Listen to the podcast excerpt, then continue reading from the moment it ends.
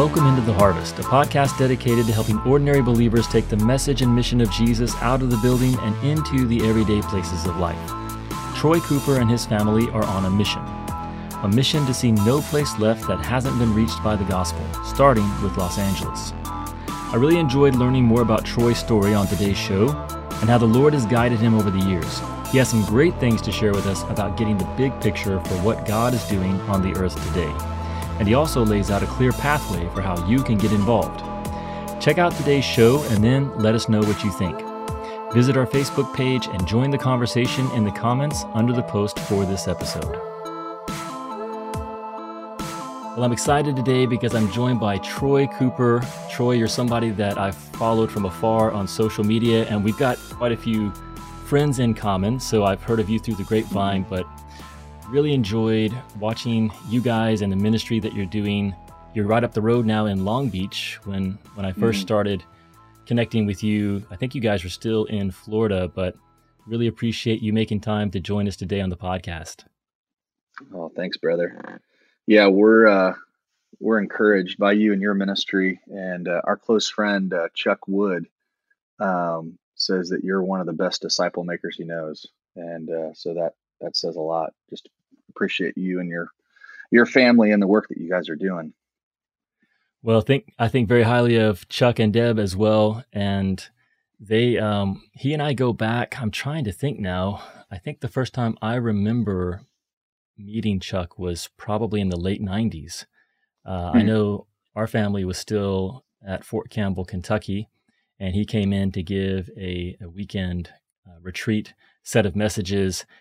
But it's been amazing to see God use Chuck and Deb over the years, and yeah, um, yeah definitely got to know you through through them really, and their work with No Place Left. But how about uh, telling our listeners a little bit more about yourself and your family? Yeah. Maybe give us a, a thumbnail sketch of of your history up till today.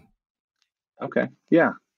Love to. Um, so I was born in the Midwest in Indianapolis, and um, grew up and went to Liberty University in Virginia, where I met my wife Rachel, and uh, she was a missionary kid in Japan, and it was my last semester and her first semester, and um, I was planning to go to medical school, but right after I graduated from undergrad, I went on a short-term mission trip with my wife. Well, she's my girlfriend at the time, but my wife to Japan and uh, really just fell in love with uh, serving Jesus and uh, being used in that way. And went back to grad school and was just uh, haunted by um, what I had got to experience in Japan that summer. And uh, ended up um, notifying my parents and my advisor about a month before uh, graduating that um, I was not going to go into med school. I was I was going to go into ministry. And so um, so my wife got engaged to what she thought was a doctor and ended up marrying a, a broke uh, s- school debt loaded missionary. Um, and uh, so we had a, a, path from there. Um, you know, didn't didn't really have anybody walking with me, um, and so that's kind of related to what we get to do now. Um, I know you guys love to equip and mobilize people, and we love we have a real passion for that. Um, I'm trying to be for others what what I wish I had had when I was, you know, 21, mm. 22 years old. Um, ended up teaching uh, for a few years and then got hired as a, a youth pastor um, and uh, did that for about uh, 12 years. And um, the reason we, we didn't go overseas is there was a, a crisis in my in my wife's family, and uh, her mom and and three young siblings moved off the field, and so we, devoted the next uh, ten years to really just investing in them and um, and so that kind of pushed pause on our, our plans to go overseas. Though we we had our eyes set on it. Um, so while I was a youth pastor um, for ten of those twelve years, I was mentored by a missionary that our church supported, uh, a guy named Steve Parlato, who God used to catalyze movements in uh, in Asia. And he just he began to pass on all these movement principles to me and really just i'd say he was the most consistent source of discipleship in my life for those 10 years and because mm. we had had two different lead pastors and um and and so like he's just he's sowing uh, these seeds from the word of god into my heart And um, but in my mind, I was thinking that'll be great one day when we go overseas. You know, like one day when we're there, you know, we'll get to we'll get to do that. And um, and then in 2011, I went on a missions trip uh, with some folks from our our uh, our church in Indianapolis, and um, I saw like the fruit of movement. I saw among these villages um, new life, new believers, um, people transformed, families transformed, villages transformed, and the leaders were the locals. You know, these like in my you know from what I was seeing, like these untrained local leaders were were thriving and they were have they were reaching other villages and and they had vision. Like i got to meet with this network of of local believers that had vision for their nation. And i was just like what is happening? Like it it, it hmm. blew my mind and it was like i'm seeing what i read about in acts.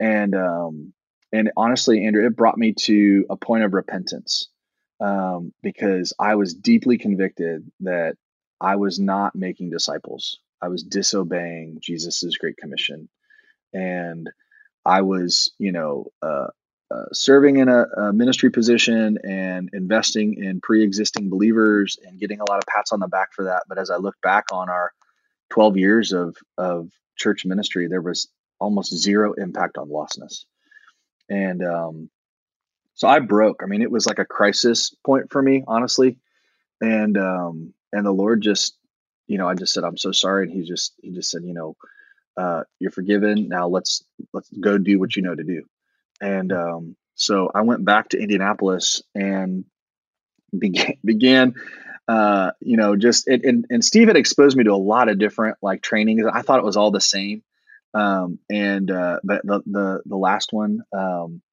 uh, was stuff from China, and so I just started um, kind of develop my own little like tool, which is like a hybrid of a bunch of different things, and um, just just began to uh, share the gospel with lost people, invite them to study the Bible, and uh, and I started training others to do the same. I mean, we didn't know any better, and um, started training students from church and youth leaders from church and parents from church, and and we um, we were able to start a, a Bible study in our neighborhood with some with some neighbors who were far from God, and we saw the kingdom expand like right before our eyes. We saw students lead other students to Christ. We saw like a few streams of fourth generation new disciples in one high school through like a track team.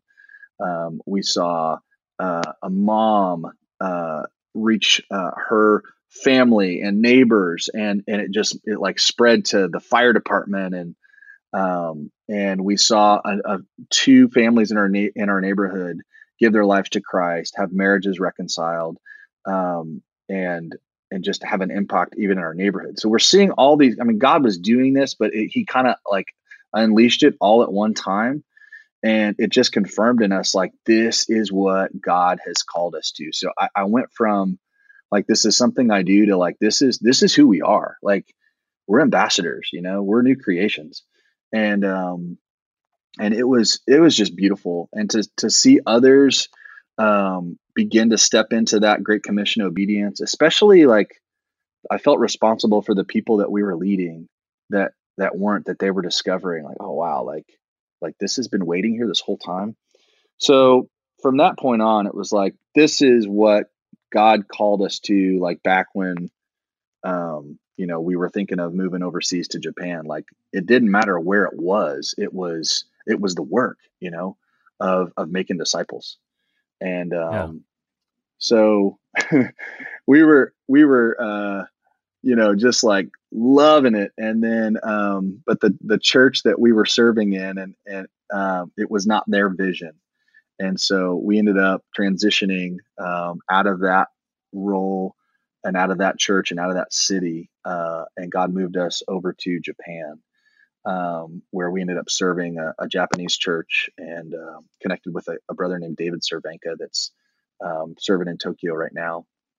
But um, yeah, that was a very painful transition because um, for us it was like, man, we're leaving like all of our friendships, our like our our like stability, like financially. I'm like, I got five kids. Like, is this irresponsible? And um, but we were blown away by like just what God had on the other side of obedience, as far as like the work and as far as um, friendships and relationships and even mentorship and leadership, like getting to meet Chuck and Jeff and others that have really poured into our lives. Like they were they were just waiting. Um, so we went over to Japan and for a year, and um, I think the Lord really used that season um, for a few things. One, it, it really um, uh, transitioned our ministry from where it was just I was the pastor and my wife and kids were kind of at home, and um, to where we we were doing this as a family now. Um, and Rachel was was my interpreter, so like we had to work together. I mean, not that I didn't want to work with her, but but it just like I we just fell in love with doing ministry together, and um, and our kids like were were very much a part of the work there, and um, so I think the Lord kind of gave us that new conviction, like that this is a family thing.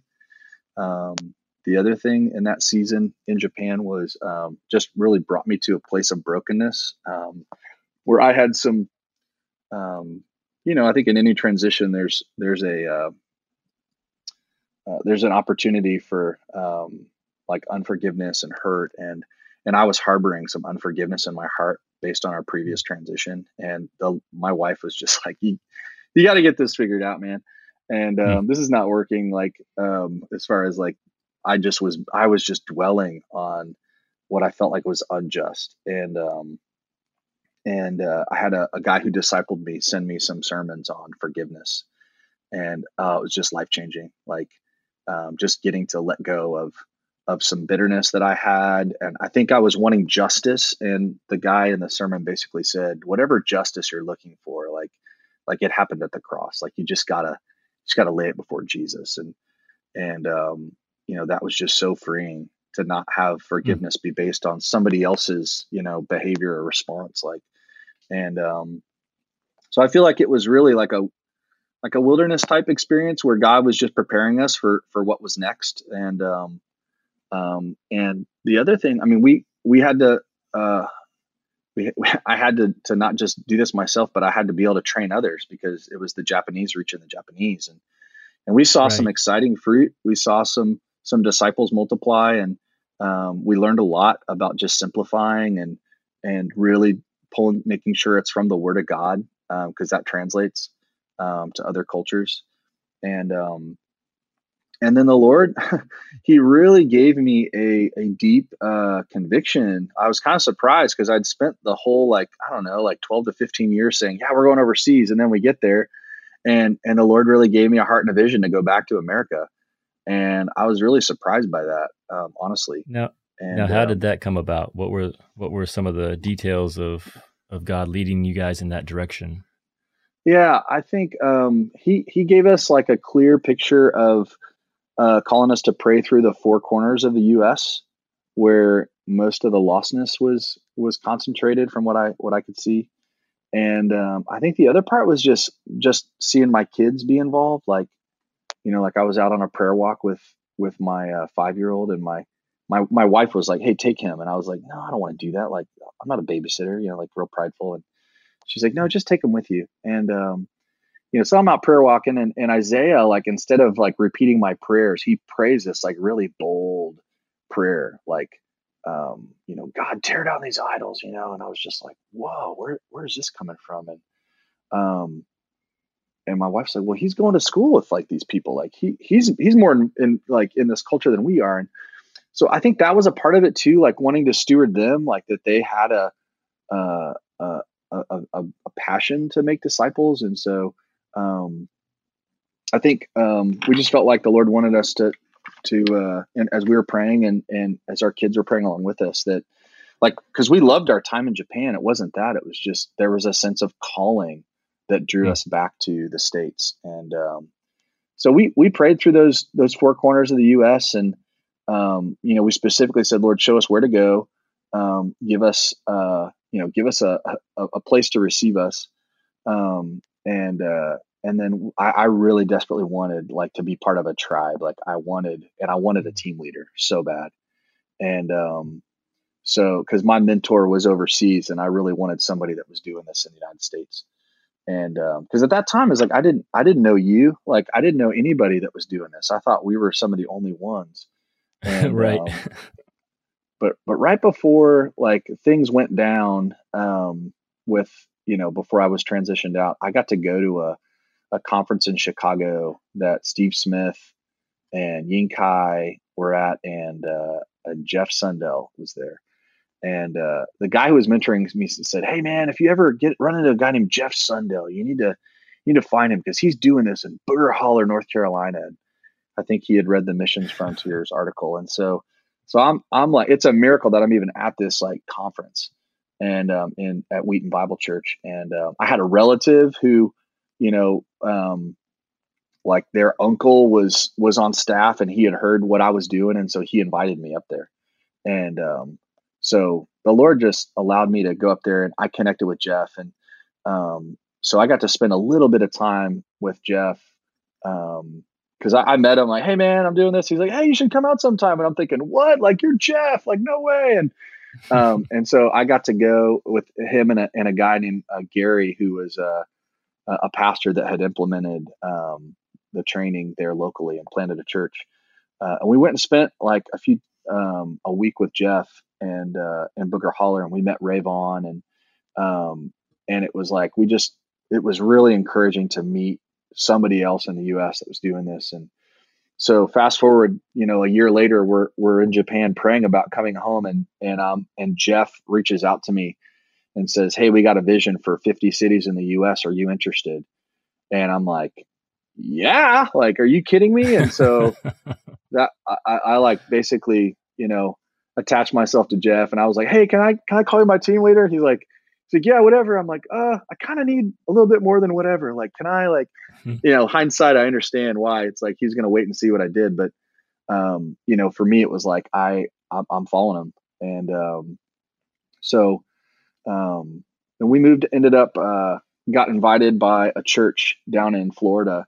Um my, my buddy David Cervenka uh, in Japan, he just he begged me. He's like, "Hey man, like you you need to go from from church based ministry to missions. Like you're you're a catalyst, and um, I was really nervous about raising support. That was like a big jump for us, but um, we ended up feeling like that's what God wanted us to do. So we we raised support, and um, we got invited by a church down in Florida to go, and uh, went down there. And um, my nephew was down there. Um, he was in high school, but he was making disciples, and uh, so we went down there and and just just started uh, engaging lostness and training believers and got connected with some churches. And about a year into it like had vision to form a team. And and we started connecting through jeff with these other guys in the us like like jim mcknight and chuck wood and ray vaughn and david kaufman and carter cox and fred campbell and some other people that i'm probably forgetting to name right now that were just that were doing this in different parts of the us and so they, they were like brothers to me like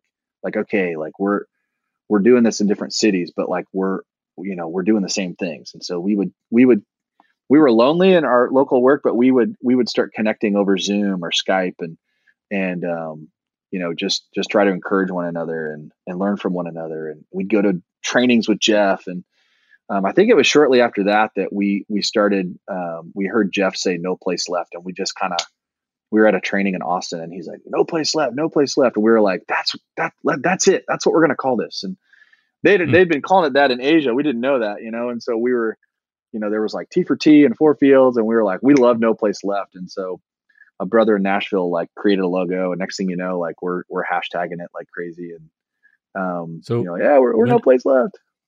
About what uh, what year are we talking about here? You know, that's a good. I I think it was probably twenty I think it was the summer of 2014.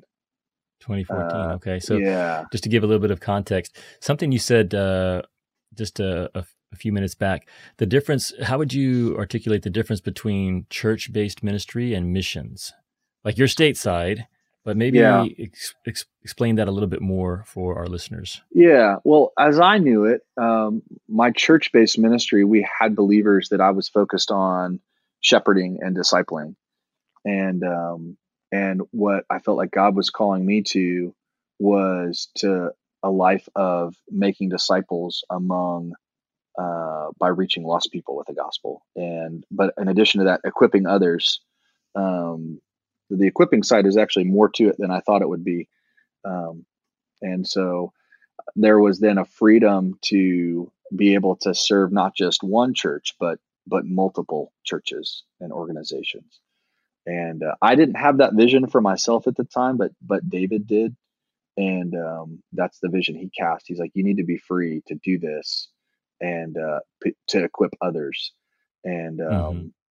you know, I think it's a special existing church that um, can have somebody like a catalytic type of person on staff, um, and um, and there's a number of reasons why that is, and and I've seen some of them do it well.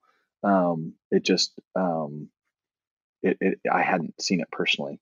Um, so right. that now the church in Florida that brought us down, like it was a really good arrangement. Like they said, hey, raise your support through us, and so we ran our donations through that church and they said we'll we'll treat you like a staff member like as far as the government goes but you guys just run and um, mm-hmm. and so i think that's the closest thing i've seen to where um, you know they gave us a lot of freedom to just to, to chase after they said wherever this goes whether it's florida or overseas or wherever and and um, and they loved us and received us and uh, we've experienced the same thing here in south in southern california like there's a, a church in long beach that has loved us and received us and um, you know, we're with E3 partners now, so our support goes through them. But but um, this this church, uh, Bridges Church, um, they they've done that with us. And even though we we've started a church, you know, with other church planners and that meets in our home, but this uh, Bridges Church has got a massive vision, um, and and they've they've treated us as one of their own. So yeah, I think that's really special, and I think it's um, it's something that the church as a whole here certainly in the West, I think it is moving more and more in this direction, but it needs to, and that is that we're not trying to to fit the mission under the roof of one particular church in a city yeah. or in a location. That yeah. even though we may be especially connected within a certain body of believers mm-hmm. in a in a location, we want the ministry focus to be outward. So we we talk about being in the harvest as a distinction. Yeah. Um, but we also want to not only have the freedom, but have the value of collaborating with other kingdom partners, other churches, other groups who have a shared mission. And maybe it sounds to me, I'm, I'm sort of, that's what I'm hearing as you describe the difference between maybe a church based focus and a missions focus you know they both involve the church mm-hmm. but um, one just has a more expansive view i think of how the mission is going to be ac- accomplished and that's the the mission focus where we have the freedom to to partner and even i would say the responsibility to uh, to seek out partnerships that's a good so, word that's a good word now you guys have been in long beach just for about a year now right that's or maybe correct. a little bit more that's correct no just over a year now now, tell me yeah. a little bit about uh, was that was that a a a next step in this 50 city vision? How did that mm-hmm. come about? Yeah, so you know, we spent five years in South Florida, and um, man, we we got to meet some amazing people and serve with um, just some amazing friends in Florida. And then the Lord began to expand um, as the work in Florida grew, um, and leaders stepped up um, Jeff asked me to start uh, training some other in some other cities, and so we started training in some other cities across the U.S. and um, kind of served in more of like a catalytic role, learning how to do this not just locally, but how do we help catalyze things in other cities and um, learn some new skills and fail a lot. And um, but in the midst of that, we were asked by a church in uh, Los Angeles area in Pasadena to come out and cast vision to some pastors because they had heard that we had a reputation of working with some existing churches.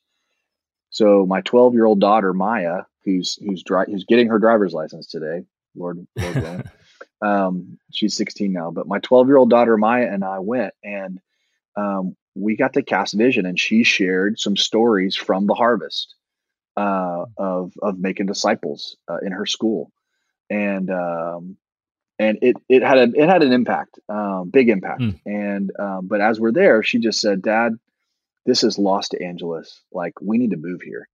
And I was just like, there is no way. Like I do, I do Mm. not want to move to LA. I don't, the traffic is a nightmare and and it's expensive. And I just, you know, it was not something that I was like, yeah, that's where God's leading us. And and I felt like the work that we had in Florida was just like getting some momentum and but we just we committed to pray and we said all right we'll we'll start with because we looked west of the rockies and and god's doing plenty of things out here but it was like as far as our network goes there wasn't much and um, no place left wise. And so we just said any request for training from the west we'll we'll elevate. And we started to come out and do some trainings and um, and the lord began to confirm like yeah you're supposed to come here. And um, Mm. so it was it was not some plan that we were rolling out. It was um, you know just some praying and fasting and um, god just confirming and um, you know and as we've gotten out here the people that we've been able to meet and serve it's it just confirms like yeah we were definitely supposed to be here. And um, so yeah. So we it was a uh, about a two year process um, you know for us once once uh, we we begin to sense from the lord we're supposed to go. And um, yeah, so now we've we've been here for just over a year, and um, there's we're we're I got to actually um, this time we had two other families that specifically moved out to join us as a as a team. That was some advice from Steve Smith and and from Chuck Yeah, that's good. was was go as a team, and um, and uh, so you know the Priatos from Gainesville and the Puckets from from North Carolina. We had done quite a bit of training together, and um, just really felt a a, a uh, an independent but unified call to come out here together. Yeah. And um, so, and and to have this um, you know church uh, Bridges Church that was out here to to really receive us. Um, they're pursuing no place left here in Long Beach.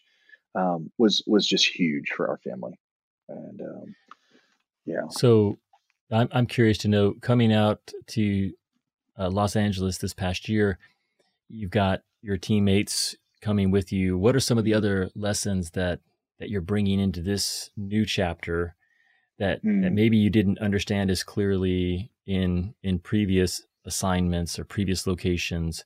How's it Yeah. look for you guys over this first year? How have you gotten started and what are some of the challenges that you faced? Yeah, I think when we moved to Florida, we we thought, you know, we need to go and do this ourselves. And I think we had a low view or vision of the people that were there. And um and then we learned pretty quickly like uh, I don't know, just I think I just didn't feel like Christians were really going to do this. I felt like everything was going to be out of the harvest and I was surprised by how many believers were hungry for training. And so getting to to to, you know, kind of equip believers for a number of years like I've come out here where we are the vision is that the laborers are here. And um and we get to and there's a lot that's already happening. So coming in and posturing ourselves to learn uh, from what's already happening and to really just serve as best we can um, i think has been a, a different posture. Um, i think the other thing when we came out here we um, in, in florida we didn't have a clear like uh, plan for for training. And um, you know just clarity on how to equip believers and and to you know to form teams and and to to start churches and to to to form coalitions and coach leaders. And we hadn't had that experience. And so I think coming out here we've we've been able to to serve more uh, people in a more effective way just because we've had a little bit of experience doing that and um, I think another massive thing is just is coming out with a team um, versus just just us um, has been a huge game changer for us because How I, has I feel, that uh, helped you guys? uh, a, a couple things. One, I think just for us personally, like um, it's just it, they're like family, and so to have that uh, already uh, established um, has been really life giving for us. But I don't know, I, I I've I've seen in in the Western United States like um, that our relationship, like our friendship on display, is um, is a way of engaging people. Um, like we're at a coffee shop or we're um, you know we're we're at a restaurant or we're at the beach together like um we're the people see how we're interacting with each other and then as we interact with people um i don't know i just feel like our relationships on display are endearing and uh and people are curious and as we engage them in conversation um um i don't know they just it, it seems like our friendship uh, on display is attractive to people, and um, right. Like our neighbors have said that, like, golly, you've got all these different people that are coming over, and they get to interact with our friends. um, and uh, yeah, um, so I don't know. I, I feel like that's been actually a a part of our entry strategy that was kind of accidental and not on purpose. Um, is just to to you know to love one another in front of others. I mean, even as we've been able to engage neighbors with the gospel, like that's been a factor for them. They're just like, you know, who are you guys? You got these people that you're close to, and I see how you interact with one another, and something happens, and you guys, you know, drop what you're doing and come and help, and and um, so like it means a lot. It's one thing for strangers to see it, but for your neighbors to see it, you know, like like we've had a number of of gospel opportunities as a result of that. So I want you to think about the typical Christian in America today. This is someone mm-hmm. who is sincere, so not just someone who's a churchgoer, but a genuine person of faith who mm-hmm. believes in Jesus, wants to live a life that pleases him. Um, but may not really have a lot of clarity beyond that. Mm. What would you say to that type of person about the kind of life that you've discovered hmm. that um, that you would want to invite them to be a part of?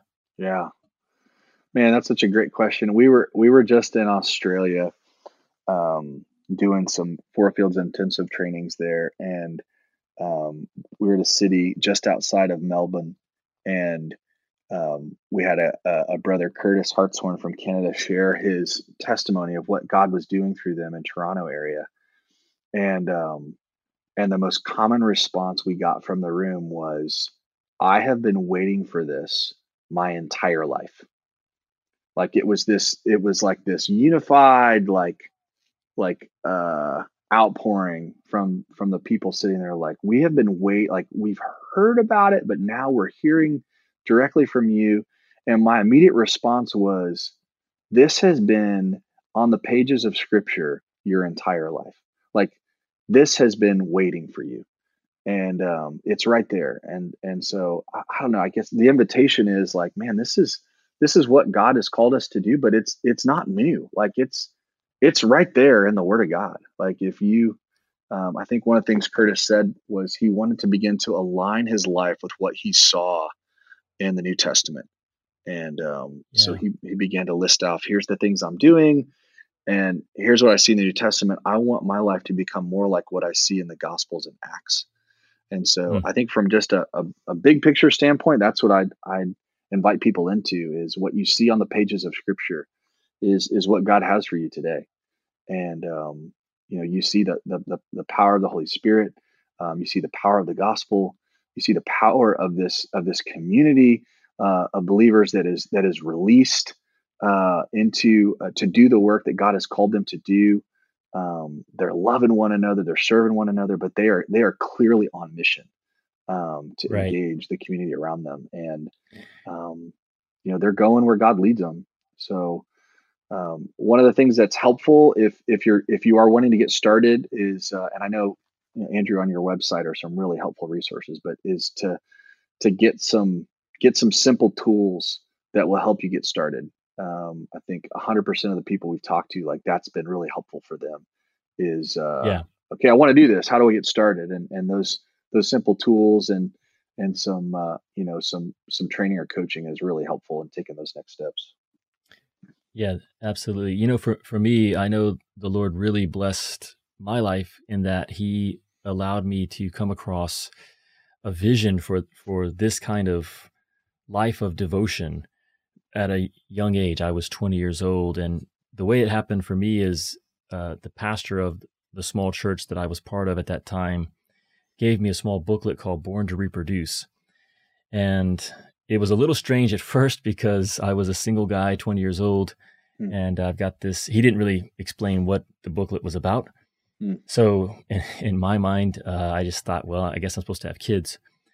I don't know if you're familiar with that particular booklet, but it's hmm. actually mm. the transcript of a message that was given back in the 1950s, but it hmm. really paralleled the the growth of God's family, believers, with the way that earthly families grow. That there there needs to be birth, there needs to be maturation, there needs to be reproduction.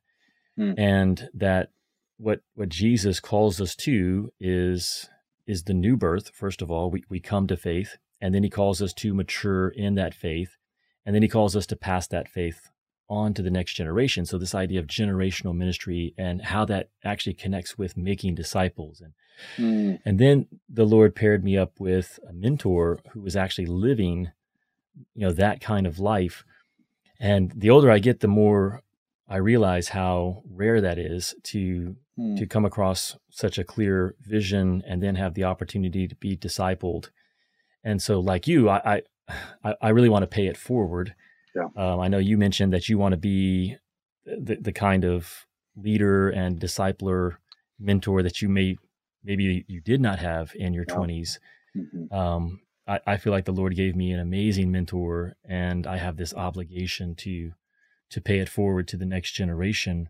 Mm. But there's a verse in Mark in Mark 7 verse 8 that says neglecting the commandment of God you hold to the tradition of men Mm. and one of the things that actually blinds us from this this vision that we see in the scriptures are the traditions that we just grow up around there's there's Yeah. already a system in place and especially in a place like the west we have a very Mm. We already have a very defined notion of what church is Mm. um, how we're supposed to live our, our lives. And sometimes that does not, oftentimes that does not sync with what you see, like you said, in the Gospels, Acts, and the New Yeah. Testament. You mentioned uh, four fields, which is something I've heard from some friends of mine who are in No Place Left before. Mhm. Is that one of the tools that you try to use to begin to help people realign their their paradigm, or or what would you use to Yeah. uh, to share that with our listeners today? Yeah, I'd say the the basic like framework of our trainings is we want to make sure people have clarity on what's what's the big vision God's called them to, what's the clear path or strategy that they're going to use to execute it, and then what are some simple tools that they can use to get started. And so, Mm. as far as big vision goes, um, I mean the the Great Commission is is is personal, right? Um, and uh, just Jesus's command to for us to go and make disciples and to baptize and to teach them uh, to obey what he's commanded and a reminder that he's with us. Um, and we also love to show them from genesis. I notice one of your tools goes from genesis to revelation which is so valuable. Uh, we do a, a discovery from genesis to revelation of seeing um, basically god's mission is to is to to magnify his glory by multiplying his image across the face of the earth. And so we help people see like, okay, Mhm. there's a global historic vision that is accomplished that we see in, in the book of Revelation, that every tribe, tongue, and nation will be represented. And uh, so it it, hap- it happens. Um, but then um, what you know what what's your slice essentially? You know, like what Right. uh, what are the brutal facts of of the area that you live in of lostness, and then what you know, starting with your oikos, who who are you going to go after, and um, and then as far as like and break uh, go break ahead, down that that word oikos. uh, What um, yeah, some of our listeners probably aren't familiar with that. yeah, it ju- it's the Greek word for household. So just like who are people in your life that you know of, your friends, where you live, work, and play, um, people that uh, you know, primary relationships, but also maybe some secondary relationships. Who are neighbors that that maybe you don't know, but they live in proximity, or or people from school that that you you don't know, but but you guys are both you know in the same school, like. So it may be starting with those primary relationships, but maybe working out to those secondary relationships, um, and seeing that as your as your mission field, and um, and then Yeah, we we talk about that as your corner of the harvest. That you're already hmm, you're already in the harvest, whether you realize it or not. That's good. But it's just recognizing, hey, this is where the Lord has already placed me. I'm the best positioned person within this web of relationships to be God's representative. You may not Mm, feel like you're especially ready to represent God, Yeah. but you're already there, and there's there's no one better positioned to to reach this particular group of people than you. So that, that, that's good. I like that the the idea of this oikos taking time to Mm. define that. So so then the next step. Yeah, the clear path. We just challenge them like, do you, do you already have a clear a clear path, a strategy that you're rolling out? And if you don't, then we challenge them from from the Bible, like looking at the pattern Jesus modeled in the Gospels, and then looking at Acts.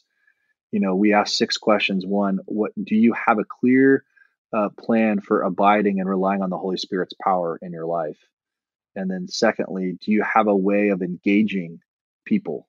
Like, you know, how you're going, mm-hmm. you're thinking, of who are the people in your life far from God? Now, what are you going to do to step out and engage them, um, including praying for them? And then the third question is, how are you going to share the gospel? Do you do you have a a clear way to to share the to share the gospel? Um, and then uh, the fourth one is if they say yes to Jesus, do you know what to do next as far as how to begin to disciple them and teach them from the scriptures how to how to begin obeying Jesus? You know, and in our case, we'd say starting with baptism. Um, and then as as you're discipling them, do you do you have a, a means by which these disciples um, would form into a healthy church? You know, do you know how to help gather believers together to form into a healthy church? And then the uh, the last question is: as you begin to see leaders emerge, do you have a plan for how you're going to you know, coach and mentor leaders into health so we can see this whole thing reproduce? So those are the main six questions that would I would summarize. I mean, there's a diagram that kind of illustrates those um, using farming, but that's the four fields asking those six questions. Yeah, that's I think that's great. I do think that's where a lot of us struggle is that pathway. So mm-hmm. those six questions that you're asking help people uh, uh, identify what this pathway would look like to mm-hmm. to move forward and to get involved yeah. um, in this work in this in this mission that the Lord has given us. Yeah. So maybe just run through those one more time, and we we might be able to link. I don't know if this is a resource, like you said. Yeah. Uh, maybe we could link it in the show notes if you've yeah. got. Uh, We've got some training videos that, that, illustrate some of those things. But yeah, so the first one is, um, I'll, I'll, share them with you, and then I'll just kind of illustrate it with a story if that's helpful. Um, That'd be great. Is uh, you know, uh, are you are you abiding? How are you abiding in Jesus and relying on the Holy Spirit's power in your life? Um, how are you uh, engaging uh, the people in your life that are far from God? How are you sharing the gospel? Um, how are you discipling a new believer to obey Jesus's commands? Um, how are you gathering these believers together uh, into a healthy church? And then lastly, how are you um, identifying, equipping leaders to lead so you can see this whole thing reproduce? Um, my uh, my daughter Maya, um, this is while we were still in Florida. She was really um, uh, you know, getting to train and equip others in other places and see God do some amazing things. Uh, but she was like, I'm not seeing him work in my school yet. She's like, I'm praying, I'm sharing the gospel. It's just not, mm. it's not happening. Am I doing this wrong? And it was like, oh Maya, this is this is not a work of you. This is a work of God. Like you really have to seek him on this. And so she began to really uh, pray. And this, the movie War Room came out, you know, and so she like made her prayer yeah. wall and and um and then God gave her a dream uh, of her friends perishing, like a very intense spiritual dream of her friends perishing. And so she just begged, she just intensified her, like just really begging the Holy Spirit to to work in her school. And one morning in her quiet time, the Lord showed her like someone's coming to faith today. And so she went in with that confidence from him. And so it started with mm. that abiding and uh and and just really relying on the Holy Spirit's power and asking him and he began to answer. And so she um, she had been praying uh, through her, you know, her Oikos map is the tool, um, and um, and she's sitting next to this girl in math class who who who was pretty dark, and uh, the Holy Spirit just prompted her, like, you need to share with her. So she she turned to this girl Evelyn and she said, "Hey Evelyn, has anybody shared the gospel with you before?" That was her her entry question, and the girl said, hmm. "No." And so she began to share the gospel using a tool called the three circles. And, um, you know, just illustrating, hey, you're, our world is in brokenness, but um, that's not God's design. And Jesus came and died on the cross and rose from the dead. And if we will uh, turn from our sin and believe in him and make him our king, that we can be forgiven and restored. And she said, Yeah, I'm in brokenness. I want to follow Jesus. And this girl had a reputation of being very immoral in some deeply immoral relationships um, just, just for outside of God's design, and uh, and and and was um, was wanting to end her life. And she gave her life to Jesus, and and then Maya knew exactly what to do next. Um, she took her to second. This is all happening in math class. She took her to Second Corinthians five, and she showed her from the scriptures. Look, if you're in Christ, you're a brand new creation. So no matter what you've done or has been done to you, you're new, and you're His ambassador. And so she said, "Now, who in your life needs to hear this?"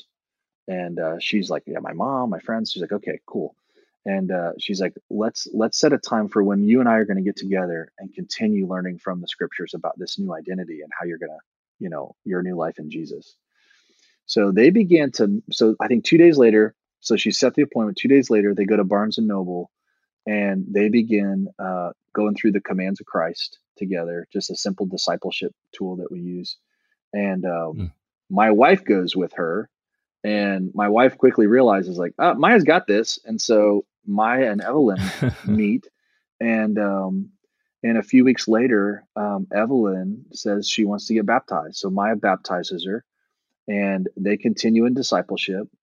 Um, she takes her out in the harvest and begins to. Uh, can you hear me now? Yeah. So. Okay. Yeah, I think we did lose the connection there okay. briefly, but okay. you were saying that Maya and Evelyn, Evelyn wanted to be baptized, and yeah. So um, so then Maya took Evelyn. Um, she's grown in Christ. She's reading. Um, she's reading two to four chapters from the Bible every day, and I think she started in Genesis. Um, and uh, she's learning how to pray, and you know, so it's not just like once a week they're they're seeing each other. Like they're meeting once a week for discipleship, but she's like in her life. You know, like they're they're with each other regularly, and um, and Maya takes her out in the harvest to kind of like help build some boldness. So they went out and did a Luke 10 search uh, in some neighborhoods and and just offering to pray for people and share the gospel. It, it, gave it gave her new disciples some boldness.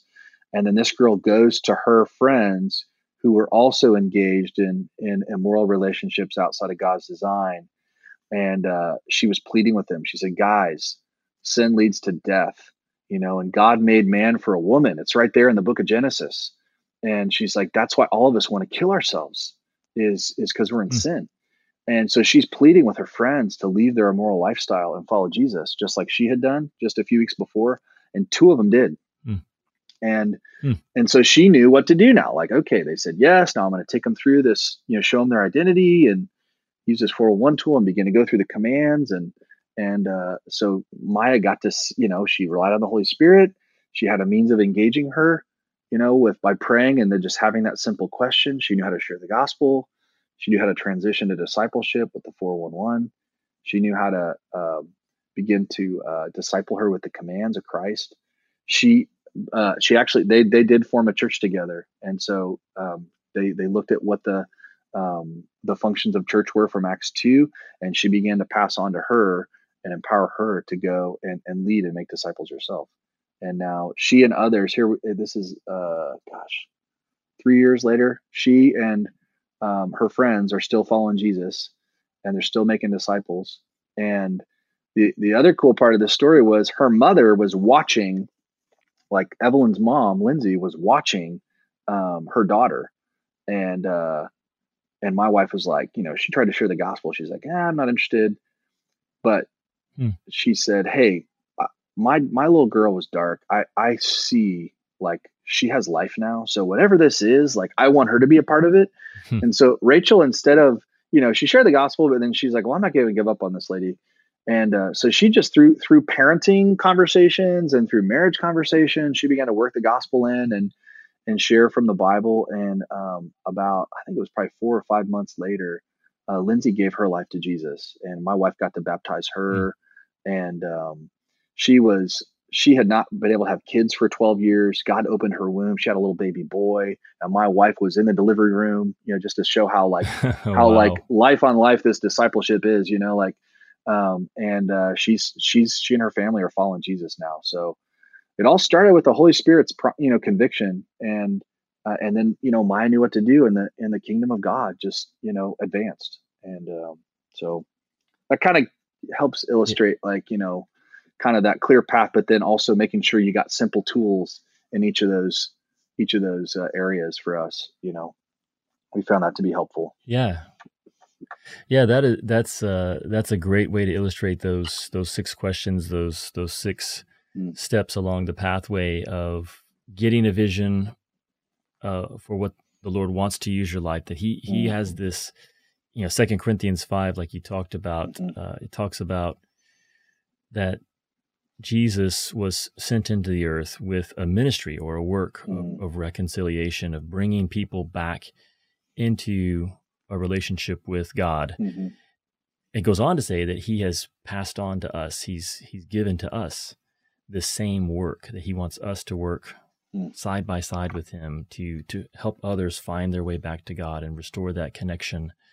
So I think that's um that's a beautiful illustration of in a very natural way seeing the gospel move through relationships. Mm. Um so I want to ask you a little bit about your parenting. One thing I've definitely admired. This is not quite a complete switch of uh, mm-hmm. of topics, but something I've definitely admired. You guys have seven kids, and it seems that they're all on board with what you're doing. Is there any counsel or advice that you would give to parents about how to pass on not just the faith, but this way of life of mm. being in the harvest? What What are some things that you guys have done well? there's plenty of things that we've done not well. I'm sorry, it went out just. We don't want to. We don't want to copy those. It, it, yeah. it, went out just a little bit. Could you state the state the question again?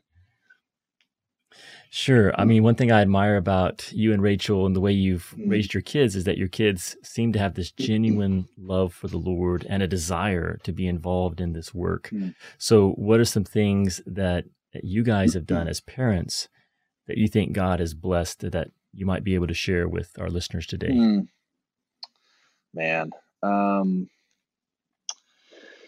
well, I think um, a lot of repentance, uh, honestly, and like doing that in front of our kids. Um, I think just being open about our our weaknesses and and seeing them getting to witness God's grace in our lives. Um, we apologize a lot. Um, is is is one area. Um, we really focus on our marriage and and prioritize our marriage. Like our kids wake up and they see us uh, in, in, our Bibles, um, and uh, they they see us together before before they go to bed. Um, and uh, so we're we're a united front. Um, I think just that the we can kind of minimize the day to day disciplines, but um, I think they're really valuable. Of you know us yeah. us being in the Word together um, and uh, our kids you know we we make we can't force them to have a quiet time especially as they get older but but we try to make space for that and and at least like help them cultivate that discipline and um and and you know they they have that they have that discipline of of spending time with with him every morning and um we try to as often as we can around around try to be consistent with meals together and interacting um, with you know what did you learn um, you know, just asking that simple question, what did you get out of the word today?" Um, is mm. uh, um, it implies that they were in the word, but then we get to, to listen and hear how they're they're applying it. Uh, I think just including them, but not forcing them into um, into the work. You know, like I think there's different seasons where they want to be more like they want to go to trainings or you know, like I just I just took my four oldest with me to Australia to to do uh, some trainings for three weeks and uh, it was a lot of work. I mean, it was hard. It was not a vacation by any means for them, but they they said they wanted to go, and you know, we prayed about it, and so we got them ready to go, and um, you know, so I think not.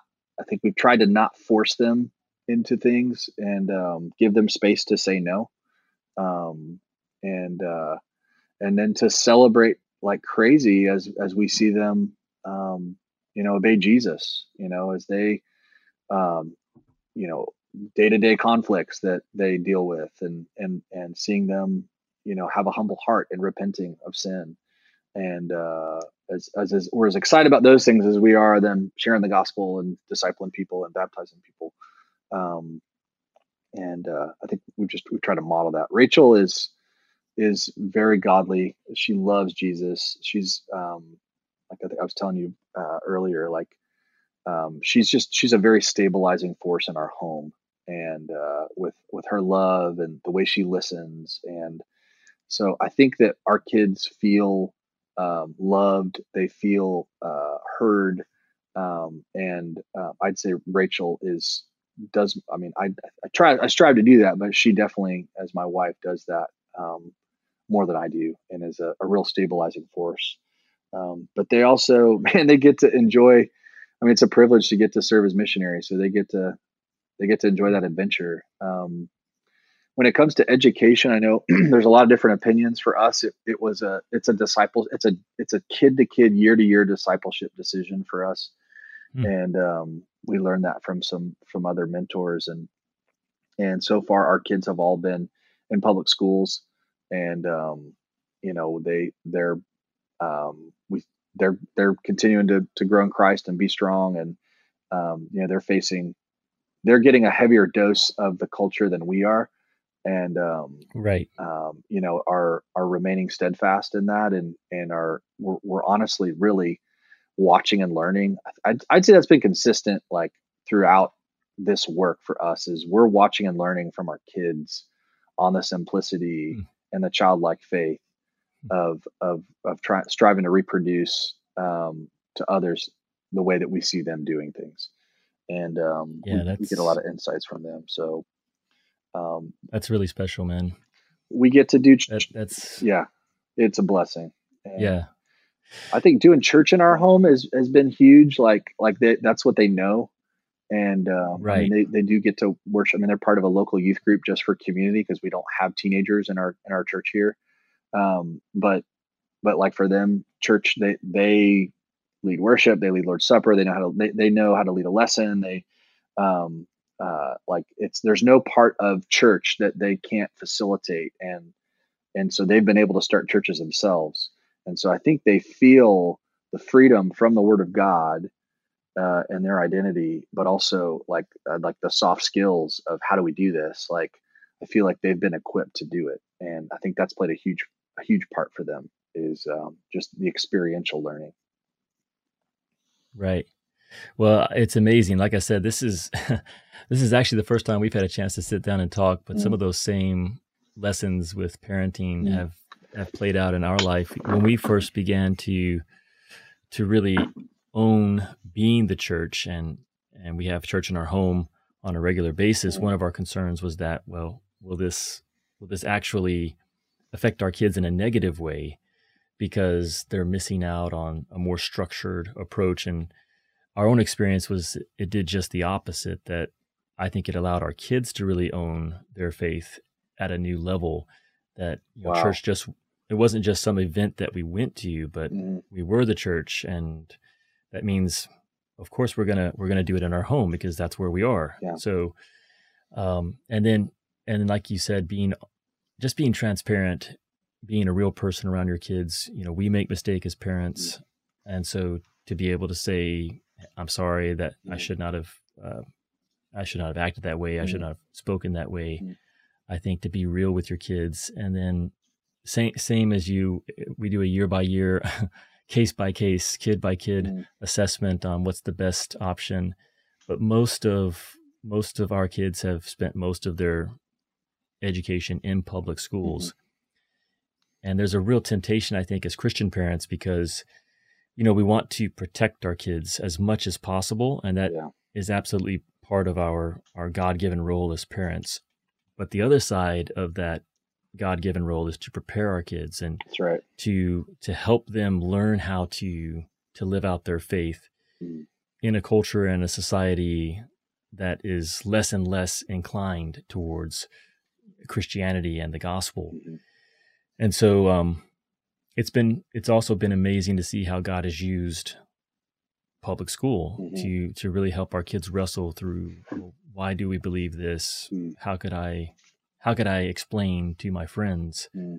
um, why I'm choosing to live differently than than the majority of the kids in in school around me? So yeah. that's really neat, man. Um, well, I think we need to do this again at some point in the mm-hmm. near future, but we're uh, we're coming up towards the close of our time, yeah. and I, I did want to give give people a chance to find out how can they connect with you and learn more about your your work with No Place Left. Yeah, uh, where would be the best way f- for them to do that? Yeah. Um, thank you, brother. This has been really encouraging. I'm excited for further conversations with you. Um, just eager to learn from you, man. Um, yeah, our um, our family has a, a website. It's just coopersonamission.com. And um, you know, there's our contact information and and uh, even some of the the resources I mentioned are on there. And um, I know we are working on a website for for NPL uh, California, but it's not there yet. Um, I did want to mention though, just in closing, because I didn't get to, we didn't get to talk much about the work here, and I know a, a number of your listeners are, Yeah. are here in the West Coast. Um, man, I, I think like you, we're just blown away by what we're seeing God doing here, um, and just the um, you know it is it is it is tough soil, but but man, we're seeing breakthrough um, where among more and more believers that are that are engaging in um, the mission of God and um, just experiencing His grace in their life and and uh, and and therefore then seeing them uh, engage lostness and and baptize new believers and um, our vision that we God gave us when we came out here was to see 500 teams established in the next three years and just a team is simply a, a group of believers that have got a, a vision for reaching lostness in their community and are willing to meet weekly for discipleship and, and willing to commit on a weekly basis to engage lostness with the gospel. And um, we've seen up to this point, uh, we've got about confirmed about conserved about 50 teams um, from Northern California down to down the San Diego area, and um, it's it's just a privilege to get to to serve and and see more and more people engaging on uh, on the mission together in community. So um, we're we're excited to learn from from uh, people and, and network like yours, brother, and uh, just striving to be Yeah. to be faithful to Jesus out here. But we're excited about what he's doing. I just I just feel like uh, um, the harvest is plentiful. It is, and that's uh, that is not just uh, a hollow statement. I mean, Mhm. that's that's a statement of truth from Jesus Himself Amen. that the harvest is plentiful. We have to we have to believe that. I think oftentimes as Christians in America in 2019, we can really subtly buy into this Mm. this mindset that the harvest isn't plentiful. Mm. That that people don't really want to hear. That they're not interested in spiritual things, and it's just a lie. Jesus told us that the harvest is plentiful. It's the workers that are few, and it's it's this particular type of worker. It's a worker who's willing and ready to go out into the harvest. And Mm. so, maybe one reason why we don't experience the harvest as being being plentiful is is because we're not in the harvest Mm. as as often as we need to be, or we're not looking in the right places Mm. um, to to find people who are ready to respond. So I that's why I love the the idea of no place left. That um, you know you guys are trying to go into these places that have not historically had representation, a voice for the gospel, Mm. and share this message of Jesus and help make disciples, help form churches. So Mhm. I hope folks will uh, definitely check you guys out at your website, Cooper's on a Mission. Mm. Was it dot .com? yes, that's right. coopersonamission.com and we'll try to put that in the show notes as well but definitely want to have you back on and and we'll get even more into some of the nuts and bolts of uh, sharing the gospel making disciples forming churches um, because i think that's where a lot of people sometimes get stuck is in the details Yeah. of how do i get started how do i do that so Mm. that'll be great brother Yeah, love to. Absolutely love to. all right troy thanks for joining us Thank you, brother. Thanks for being part of our community. If you find this podcast valuable, there are many ways you can support it. You can review it on iTunes, Stitcher, or wherever you happen to listen to it. You can share it on social media with your friends. Or you can support it directly by visiting our website, intotheharvest.org, clicking on the donate link, and becoming a monthly giving partner. When you do this, you'll receive a thank you package with some great ITH gear. Thank you for supporting the show and helping our small team make a big difference for Jesus. It's listeners like you that make this ministry possible.